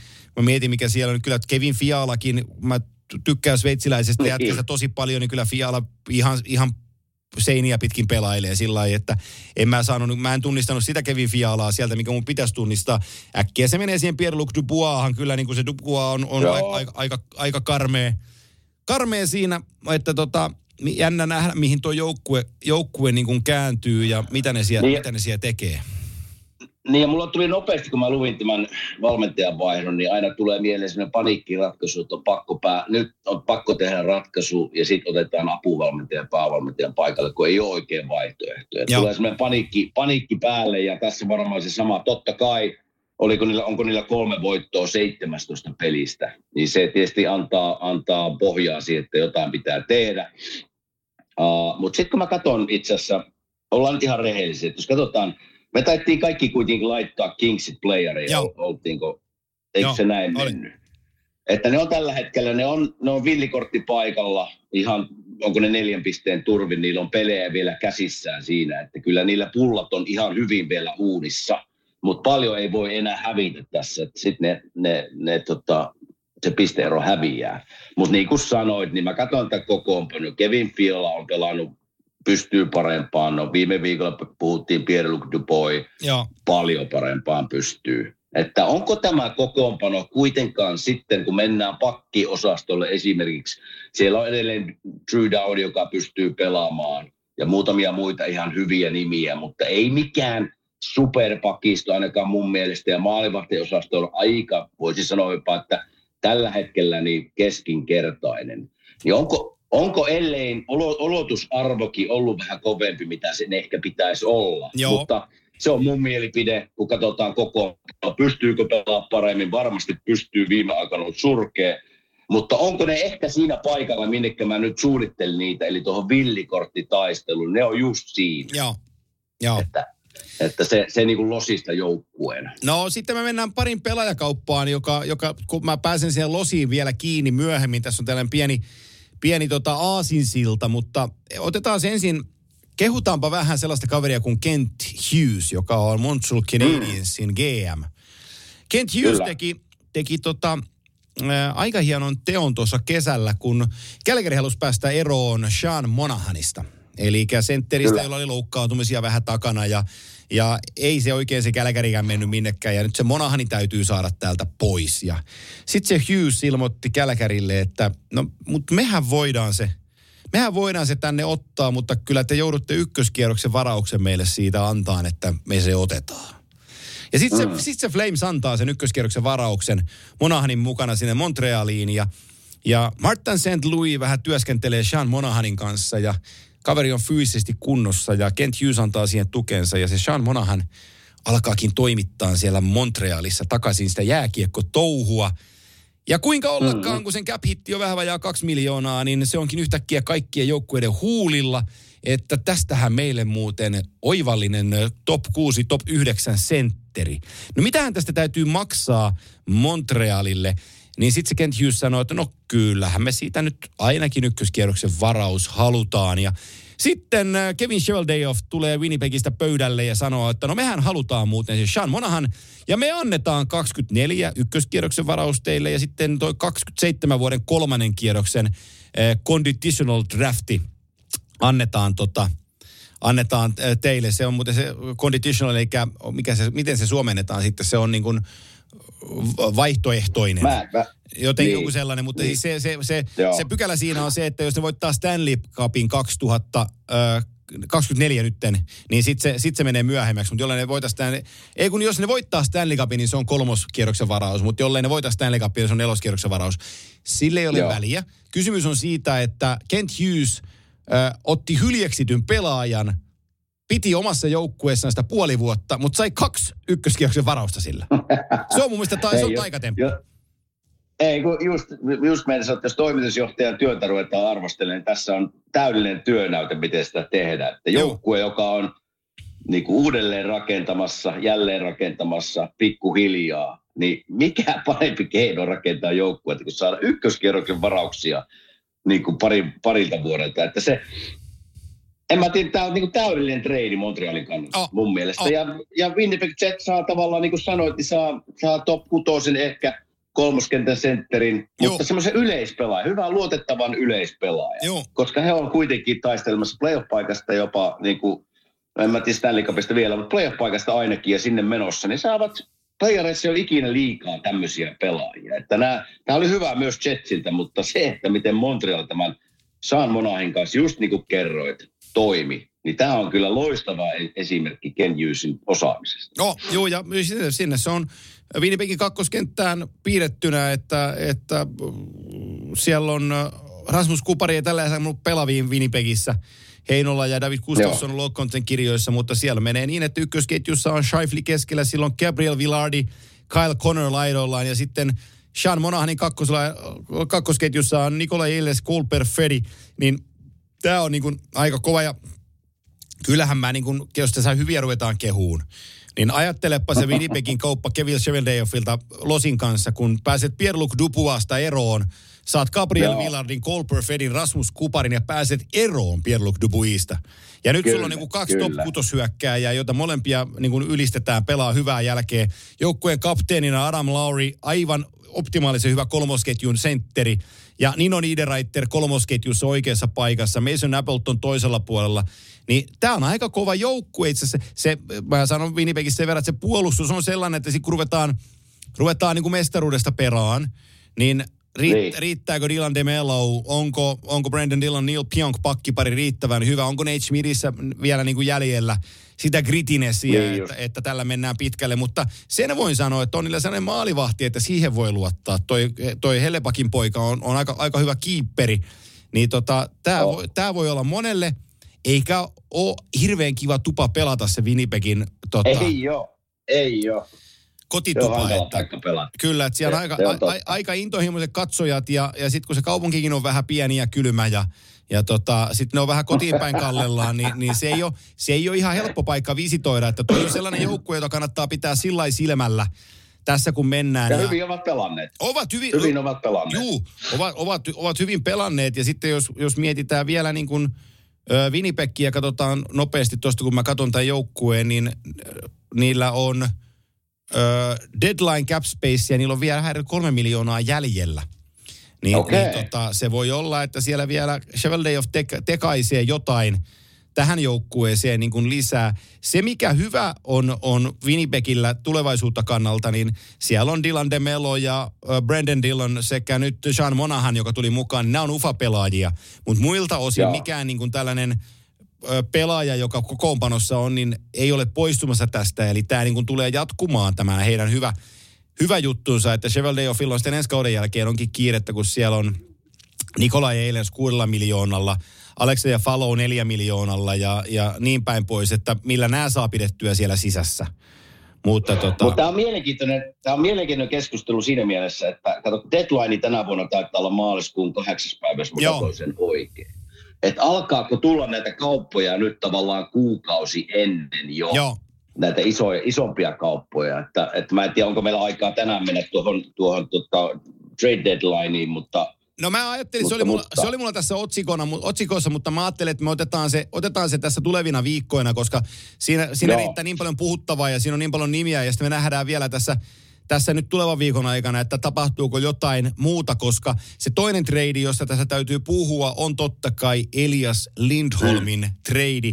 Jälleen Calgary shiftaa pelaajaa poispäin ja menee Vancouveriin. Eli aikaisemmin Nikita Zadarov teki saman liikkeen tällä kaudella, isokokoinen venäläispuolustaja, nyt ruotsalaissentteri Elias Lindholm, joka itse asiassa pelasi laidassa viime pelin niin ensimmäisen Vancouver-pelinsä Carolinaa vastaan teki kaksi ylivoimamaalia maalin edestä. Joo. Siellä seisoi Kosetskovin nokan edessä ja ohjaili kiekkoja sisään, niin, niin tota, Elias Lindholm menee, menee äh, Calgarysta äh, tonne Vancouveriin ja Vancouverissa on usko erittäin kova tällä hetkellä. Ja tota, pakko se on niin kuin uskoa. Ja kova voitto heti eilen, kova voitto oh. heti eilen Karolainasta Karolainassa. Kyllä tämä Mä, mä koko ajan odotan tässä, että milloin se kuminauha katkee tämän Vancouverin osalta, kun ne menee kuitenkin tilastollisesti aika, aika pinkeillä, pinkeillä nauhalla, mutta ei peränä, kyllä ne vaan, kyllä ne voi voittaa ja voittaa kovassa paikassa kovia joukkueita. Että kyllä tähän pikkuhiljaa pitää ruveta uskomaan. Joo, se on sellainen homma, tai se samanen Dimitri Filipovic sitä sanoo, että Vancouverin laukaisuprosentti joukkueena on 13. Mikä siis tarkoittaa mm. sitä, että joka pelissä ne kohtaa maalivahden, joka on 87 pinnanen. Voiko se pitää paikkaansa läpi kauden, mm. niin ei voi. Eli se on vähän sellainen niin. juttu, että ne, nyt, nyt Lindholm tulee ihan oikeaan paikkaan, koska hän pystyy peliä tekemään, niin hän tulee vahvistamaan sitä hyökkäystä, että se ei niin kuin sieltä murtuisi Ja, ja, ja tota, kyllähän, kun mä tuosta otan joukkueen auki, niin mä voin puhua siitä enemmän. Kyllähän Elias Lindholm on, on huippupelaaja, mutta yksi sellainen kulma, mikä, mikä mun mielestäni tässä kaupassa on, mitä, mitä muissa podcasteissa, mitä on tässä kuunnellut ja kekka on annonsoinut kauppaa, niin ei ole, ei, vo, ei ole ottanut sitä sillä niin kuin kopikseen. Ja tota, mä vähän ihmettelen, ihmettelen sitä, Tietysti hänellä on vielä vuosi jäljellä sopimusta, mutta anteeksi ei ole vuotta sopimusta, vaan loppuu tähän kauteen, mutta siis on, on puhuttu paljon, että Elias Pettersson ei välttämättä halua jatkaa Vancouverissa, koska Petterssonin, hän on 25-vuotias ja, ja siellä ei ole hirveästi menestystä tullut kohdilleen. Mä näen tämän ihan puhtaasti sillä, että Patrick Alvin, ruotsalainen GM, tuo sinne Elias Lindholmin. Hän haluaa näyttää Elias Petterssonille, että tämä organisaatio panostaa silloin, kun mahdollisuus on menestyä. Meidän kanssa kannattaa jatkaa. Mun mielestä tämä on ihan selkeä ostokortti Elias Petterssonia varten, että tämä on hyvä organisaatio, tähän, tänne kannattaa jäädä. Ja, ja sitä, sitä siis, tässä myös pumpataan. Siis joo, mä mietinkin tuossa eilen sen Patrick Alvinin kautta, ruotsalaisuuden kautta, että tässä on jotain. Tuntee pelaajan, puhutaan Elias Lindholmista nyt, tuntee pelaajan varmasti ihan – siis kesällä varmasti viettänyt aikaa hänen kanssa, tuntee hyvin. Se, että onko sulla siinä, mulla ei ole auki tässä, että loppuuko siis Elias Petterssonille sopimus joo, loppuu, tähän kauteen? Joo, loppuu tähän kauteen. Mikä, mikä se on palkkakattotilanne tällä hetkellä Vancouverissa? No, ky- siitä? Näen. Äh, heillä, Koska... heillä on 86 miljoonaa käytettynä, eli he on ikään kuin ylitte siitä tämän päivän cap hitillään, mutta tota, heillä on sopimuksia 46 kautta 50 ja heillä on, heillä on injury reserve, korotas mä katon, niillä on non-roster. Mun pointti on se, että, että ne antoi aika paljon nimittäin tästä Elias Lindholmista. Joo. Niin on vähän jännä, on vähän jännä homma, jos ne ei yritä sainata häntä niin kuin pitkällä sopimuksella. onko, se, onko siellä varaa sainata häntä? Vai onko tämä tähtäimessä vaan tämä vuosi nyt, että nyt no, mennään? No mä, nä, mä, näen sen, mä vastaan sulle monisanaisemmin. Eli, eli tota, kun Elias Pettersson on RFA, niin, uh-huh. niin, niin mitä hänelle tarvii tarjota meistä, tiedetään, mutta paljon. Elias Kyllä. Lindholm tuli sisään, hän on ufa. Teddy Bluger on pe- isossa roolissa hyökkäjänä, hän on ufa, 1,9 miljoonaa. Sam Lafferty on kannattajien suosikki, reilu miljoona, hän on ufa. Joshua Dakota vetää kolmosketjussa, hän on ufa. Tyler Myers kuudella miljoonalla tämän kauden jälkeen UFA. Philip Ronek, joka okay. on, on uh, Queen Hughesin pakkipari, on tämän kauden jälkeen RFA, eli Restricted Free Agent, rajoitta, rajoittamaton, ei kun äh, rajoitettu vapaa-agentti. Mutta Nikita Sadorov tuli sisään, 375 miljoonaa, hän on UFA. Ian Cole, kokenut puolustaja, 3 miljoonaa, hän on UFA. Mark Friedman, 775, pelaa siellä, hän on UFA. Tässä on niin monta jätkää katkolla Oho. tämän kauden jälkeen, että se on tällä kaudella all in, koska sä et tiedä yhtään, ketä sulla on ensi vuonna. Joo, Joo ja siellä varmasti sitten kun näin, näin paljon UFA-pelaajia, niin kyllähän varmasti Alvenilla on ollut mielessään se, että on pakko yrittää pitää Lindholmi tämän vuoden jälkeen. Oh, mä uskon kanssa. Niin todennäköisesti näistä upapelaajista moni ei tule edes takaisin. Että nyt, niin kuin mä sanoin tuossa, että onko tämä vuosi se all in, että nyt mennään. Joo. Nyt mennään ja katsotaan, mihin, mihin se riittää sitten ja rakennetaan tavallaan ensi vuosi täysin uudelleen, mutta, mutta ihan mielenkiintoinen pointti palkkakatosta, että onko siellä tilaa ensi vuonna. Joo, ei, äh, mä en ensi vuonna suoraan, että mä katson, mä sen tosta. Mutta paljon ufa, ufa pelaajat, ei ufa, tiedä juu, mitä, juu, mitä juu. tapahtuu. Mitä ta- joo, mutta, siis mutta pa- sano, sano, niin, sano vaan. Sano vaan niin Kälkärin puolesta, että, että siinä mielessä tosi hyvä kauppa, että nehän sai pirusti tästä Lindholmista. Joo. Sai niin kuin ykköskerroksen varauksia, Kusmenko ja mulla ei sano, en tiedä miten tämä sanotaan, että Hunter Prustevich. Joo, sehän on, niin erittäin, on, on eri, todella lupaava. Joo, joo. Mutta, mutta, ja tuota, mutta se, sitä, sitä mä, mä sen verran kommentoin siihen, että, että, että mä pidän sitä vähän erikoisena äh, Lindholmin kaupassa. Ne pääsi sen äh, tota, Brusnevicin, äh, mun täytyy katsoa tuossa, Brusnevicin ko- pois. Eli sinne liikkuu myös Joo. Joni Jurmo. Andrei Kusmenko nyt oli liipasimella, se oli tiedossa, että se menee, mutta että sen lisäksi meni 24 ykköskierroksen varaus.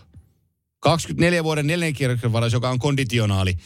Eli, eli tota, se voi muuttua vielä kolmoskierroksen varaukseksi. Eli tämä niin kuin rental playerista tämä hinta on aivan järisyttävän kova. Tämä on niin tosi Hirmu kova. kova. Oh. Ja, ja, ja, ja tota, se, että annetaan varaus, niin tämä on se mun kommentti tuohon Bruskevitsiin, että, että kun annetaan varaus, niin silloinhan sä et vielä tiedä, minkälainen pelaaja sinne menee. Varsinkin jos Vancouver pärjää korkealle, niin se on, se on myöhäinen ykköskierroksen pikki. Mutta kun sä oot jo varannut pelaajan, ja se tiedetään, että, että Bruce, Bruce Davids on, on niin hyvä, hyvä pelaaja tulossa, niin sen valuehan pitäisi olla tosi korkea sitä suojalla. Se on vähän kuin Timo Mayerista New Jersey antoi viime kaudella, ihan sinne meni mukama Doolinit ja kumppanit meni varauksien lisäksi, niin, e, niin kuin New Jersey päästi tosi isoja prospektinimiä nimiä eteenpäin, kun ne on, niin kuin, ne on hartaudella skautattu, ne on varattu, ne on kasvatettu ja siinä on odotusarvo. Kyllä. Niin miksi tällaisia pelaajia päästetään ennen kaikkea rental-pelaajaa päin? Mä en niin kuin sitä ymmärrä, mutta sen mä ostan, minkä mä sanoin tuohon alkuun Lindholmista, että Patrick Alvinille on ihan se ja sama. Nyt voi painaa all in, koska niin paljon on ufalappuja siinä pöydällä, että kettuaks me tässä mitään säästellään. Voidaan ampua kaikki toho. Katsotaan, miten menee. Se on bust or win. Ja, ja, tota, ja sitten sen kanssa eletään. Joo, tämä ensimmäinen fiilis mulla tuli, kun mä näin tämän trade, että, että mä tiedän, että Elias Lindholm on, on, se on hyvä pelaaja, ei sitä pääse, mutta ei se mikään niin kuin – No se ei ole mulle mikään top 20 luokan Joo, pelaaja, mutta on hyvä pelaaja. Ja se määrä, mitä hänestä niin kuin saatiin, on järisyttävän iso. Niin Joo. Niin mitä, mitä täällä sitten jotkut sen, niin kuin joukkueet etsii, no puhutaan sitten myöhemmin, myöhemmin jaksossa, jaksossa tavallaan deadline, mitä joukkue tarvii ja etsii, niin jos tämä on se määrä, mitä, mitä pitää antaa niin kuin Elias Lindholmin tyyppisestä pelaajasta, niin mitä se on niin kuin jostain, veska, joukkue tarvii veskaria ja tämmöisiä. Että mitä, mitä niin. siellä niin kuin vaaditaan? Se on ihan järisyttävää. Sanoisin Kälkärin puolelta jäi kesken äsken, että mä nostin sen, en tiedä nostiko muut sen playereihin, mutta tässä tulee vähän se fiilis nyt, että me taistellaan kyllä playeripaikasta edelleen, mutta meillä on jo tavallaan toinen jalka ensi vuonna. Sitä ruvetaan rakentaa tavallaan ja tulemaan. Semmoinen fiilis mulla jäi tästä, kun luovut kuitenkin ykkös, ykkössentteristä ja, ja hyvästä pelaajasta, joukkuekaverista, josta kaikki tykkää. Niin jotenkin tuli Kälkärin puolelta semmoinen, että nyt otetaan tämä vastaan, koska me rakennetaan vähän tulevaa, mikä on ihan järkevää, ei mitään. Mutta kun miettii jätkiä siellä nyt kopissa, niin mikä fiilis heille tulee tästä kaupasta? Joo, mä oon siinä tiedossa, että Elias Lindholm olisi saanut pitkän sopimustarjouksen äh, Calgary Flamesilta ja GM Greg Conroylta, mutta oli kieltäytynyt siitä, jonka, Joo, jonka jälkeen hän, hän joutui niin kuin listalle. Toinen vastaava pelaaja heillä hän on puolustuksessa Noah Hannefin, eli 27-vuotias jenkkipuolustaja. Hannefen on, on ton puolustuksen toiseksi kallein mies ja tota, hänellä on sopimus päättymässä tähän kauteen. Hänefenille on tarjottu yhtä lailla jatkosopimusta Kälkäriin, mutta hän ei mun tietojen mukaan ole sitä myöskään allekirjoittanut. Eli Noah Hänefen on yhtä lailla pois lähdössä tuosta joukkueesta. No sit mä annan sulle tällaisen kokonaisuuden, että mennään muutama vuosi takaperin. Niin tämä joukkueen ykkösketju oli, oli tota Elias Lindholm keskellä, Matthew Kachak ja Johnny Goodrow. Tästä Joo. ketjusta siellä ei ole ketään jäljellä. Ei ketään. Mm. Äh, Marcio Dano hyvässä kunnossa voitti Norrisin tuolla, se on Torontossa, no se, siitä voidaan puhua myöhemmin, että ei sen kuuluisi enää edes pelata. TJ Brody lähti saman tien matkaan mukaan. Sadorov tuli tuonne, Sadorov lähti pois. Äh, Huberdo on tullut sisään pelkkää ongelmaa. Mackenzie Weegar on ihan ok palannut, mutta se on kolmekymppinen, joka tuli siinä kaupassa vastaan. Ja, ja tota, nyt, sieltä halu, nyt sieltä halusi Lindholmi pois, tuosta halusi Hannifini pois tuosta joukkueesta mikä estää painamasta nyt resettinappia täällä joukkueella? Pitäisi painaa resettinappi pohjaa ja lähteä rakentamaan uudestaan, että tämä juna nyt meni. Ei voi mitään, teille ei ole mitään, teillä on vanha, vanha pytinki, missä te pelaatte, te tarvitte uuden hallin. Nyt en muista ulkomuistista, onko se päätetty jo rakentaa vai missä siellä mennään sen kanssa. Mutta että tämä täytyisi niin lähteä uudestaan alusta ihan kokonaan, tämä, tämä touhu liikkeelle. Joo, ja se, se sama fiilis mulla tulikin tuosta, että nyt on varmaan se idea, että nyt lähdetään rakentamaan tulevaa tämän kaupan. Tämän kaupan. Tuo, oli, tuo oli hyvä pointti, että jos hänelle Elias Lindholm on tarjottu sopimusta eikä hän halua ottaa sitä vastaan, niin se on aika selkeä Joo. merkki, että me menetään tämä kaveri kesällä, jos me ei jotain nyt tehdä. Eli, eli tota, näin, näin ne asiat menee sitten eteenpäin, mutta Kälkäristä hyvä pointti sulta, että kun katsoo kokoonpanoa nyt, mikä on tässä mun naama edessä, niin, niin on aika vähän semmoisia iäkkäitäkin pelaajia, jotka on ollut siellä pitkään, ja sitten on tullut uusia, jotka on epäonnistunut, että kyllä tässä niin kuin se resettinappula voi olla kyllä lähellä sitä oikeaa, niin kuin sanoit. Ja tänään Gatoradein kolme kysymystä menee kohtaan Gatoradein kolme, kolme joukkuetta. Eli yhteistyökumppani Gatorade, joka itse asiassa mulla on tässä juotuna Gatorade vieressä tämän lähetyksen aikana, niin tota, johtui siitä, että mä olin syömässä hyvässä ilmanen mainos menee Pynikin Smokehouseille hyvän lounaan, niin hiukan janotti tässä lähetyksen aikana. Yksi Gatorade on uponnut. Mutta tota, ää, Gatoradein kolme joukkuetta tulee siitä. Ajattelepas tämä Vancouverin tilanne. Ne on tällä hetkellä koko läntisen divisioonan ykkönen 73 pisteellä. Itse asiassa on koko NHLn kärki. Sille on väliä, mutta mikä on tärkeää? Se, että ne voittaa. Tai on äh, divisioona kärki, kun 82 peliä on takana. Minkä takia? Sen takia, mm. että ollessaan ykkönen, niin he kohtaa sääli player, ton, ei se ole sääliplayeri, vaan Villikort. villikorttipaikan Villi. ykkös- mm. tai kakkosjoukkueen. Eli me puhutaan joukkueista St. Louis Blues, Nashville Predators, Los Angeles Kings, Seattle Kraken. Me ko- he kohtaa tällöin, kun ne voittaa ton divisioonan, ne kohtaa jonkun näistä joukkueista. Eli käytännössä katsoen heillä on ihan ok chanssi toiselle kierrokselle. Mutta jos ne kyykkää tuosta Tyynemeren kärjestä – ja edelleen nousee Vegas tai Edmonton. Tarkoittaa, että mm. Tyynemeren divisioonassa kohtaa tekalla kierroksella joko Vegasin tai Edmontonin. Ja valitettavasti Elias Lindholmillakaan höystetty Vancouver ei riitä mulle Edmonton Oilersia tai Vegasia vastaan. Niin se kannattaa se divisioona Joo, voittaa. Se... Joo, hyvä, hyvä pointti. Mä nimittäin eilen katoin, oli, oli Vegas ja Edmonton ja siellä Oli aika kova peli. Seittä, joo, oli, oli kyllä, oli, katoin kaksi erää, kun ei tullut unta ja yskitti tuossa, niin tota, Hei, nämä jos kohtaa ensimmäisellä kierroksella, niin tulee olemaan aika hyvä sarja. sarja. Ja ihan oikein Vancouverin kannalta, että jos ne jää tuohon kakkosessa ja kolmosessa, niin sitten tulee kyllä kova vastustaja heti. Mutta ei kai se nyt ihan helppoja pelejä olekaan, mutta on se helpompi ottaa sieltä tosiaan St. Louis Blues tai Kingsi tai Nashville tai Seattle, kuka sieltä nyt tuleekaan sitten, niin niin, niin. Mä, mä, on ihan, se on ihan fakta. Mä jostain, joku sen sanoi jossain podcastissa, nyt en muista antaa lähdettä tähän, mutta sanoi, että Vancouverilla oli lännen joukkueista 50 peliin, niin mahtoiko olla helpoin vai toisiksi helpoin schedule. Eli, eli äh, heillä on vaikein osa vielä jäljellä. Oliko niin, että ne on Edmontonia kohdannut kerran vai ei kertaakaan? Vegasia ei kertaakaan. Jotain tällaista, että niillä, oli, niillä oli tosi, tämä loppu on niinku vaikea niille. Eli voi olla, oli, vai Winnipeg ei ole kohdannut kertaakaan, vai joku siis tällaisia niin kuin, että niillä oli tosi vaikeita pelejä. No tästä, mä, mitä mä selitän? Mä painan tästä näin auki, niin katsotaan.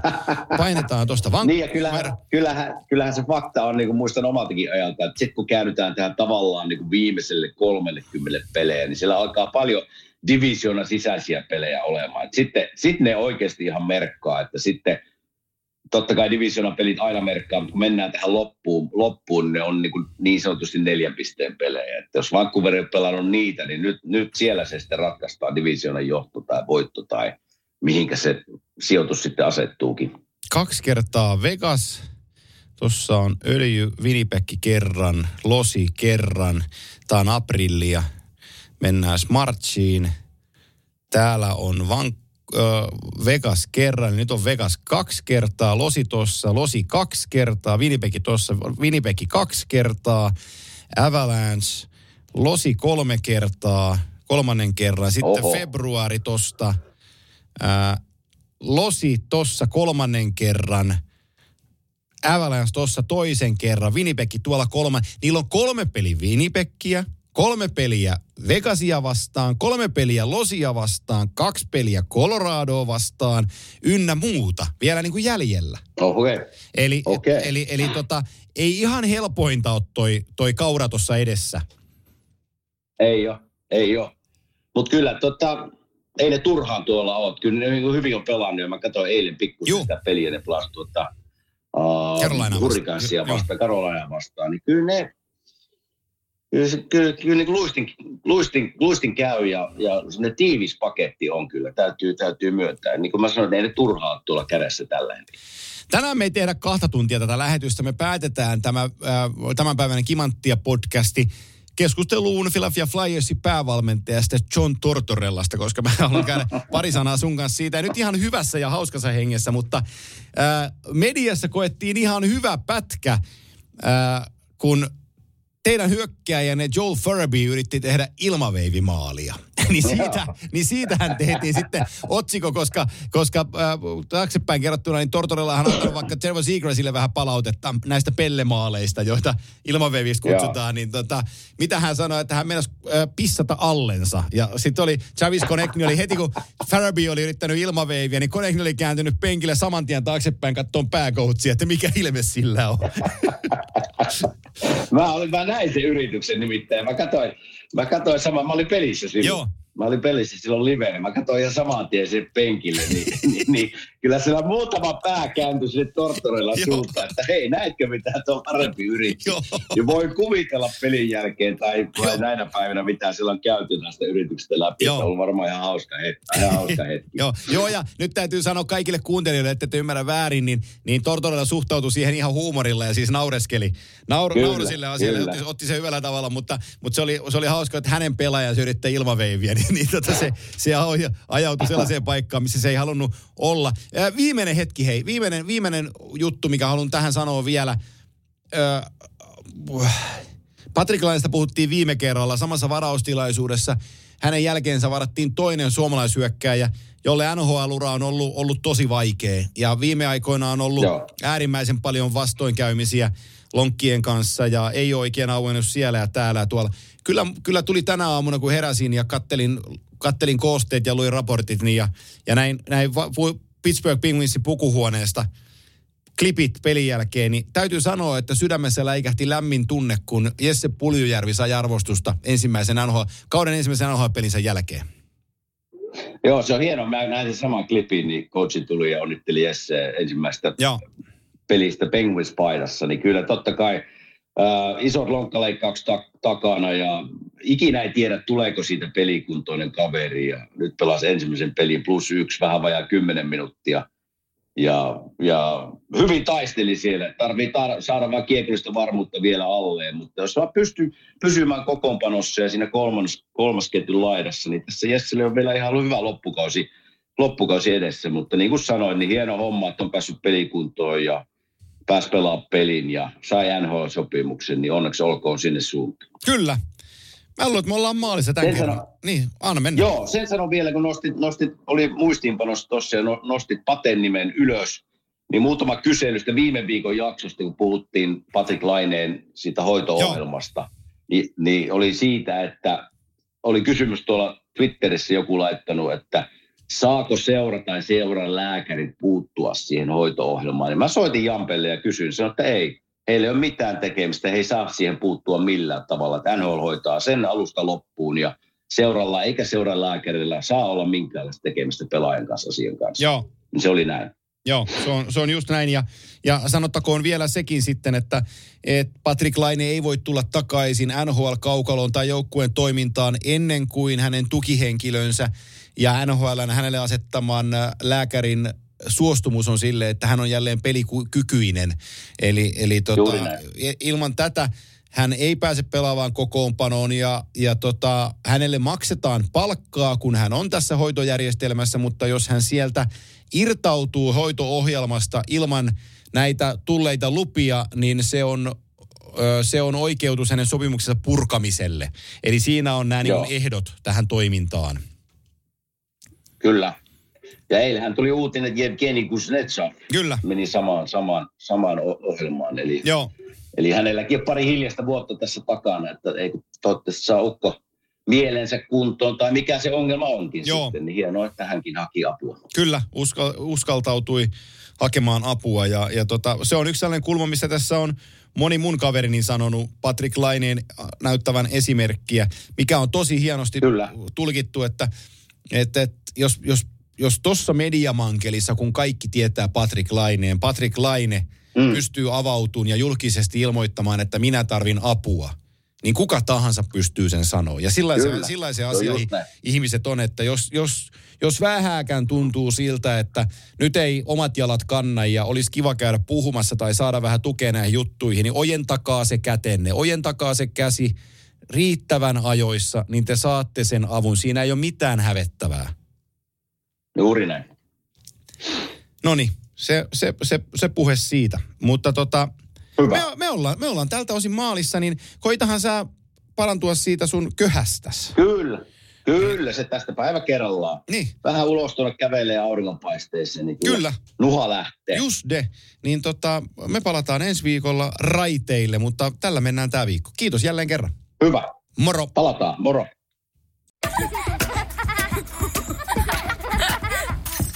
Äiti, monelta mummu tulee? Oi niin.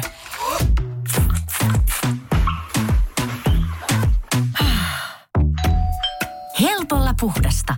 Luonnollisesti. Kiilto. Aito koti vetää puoleensa.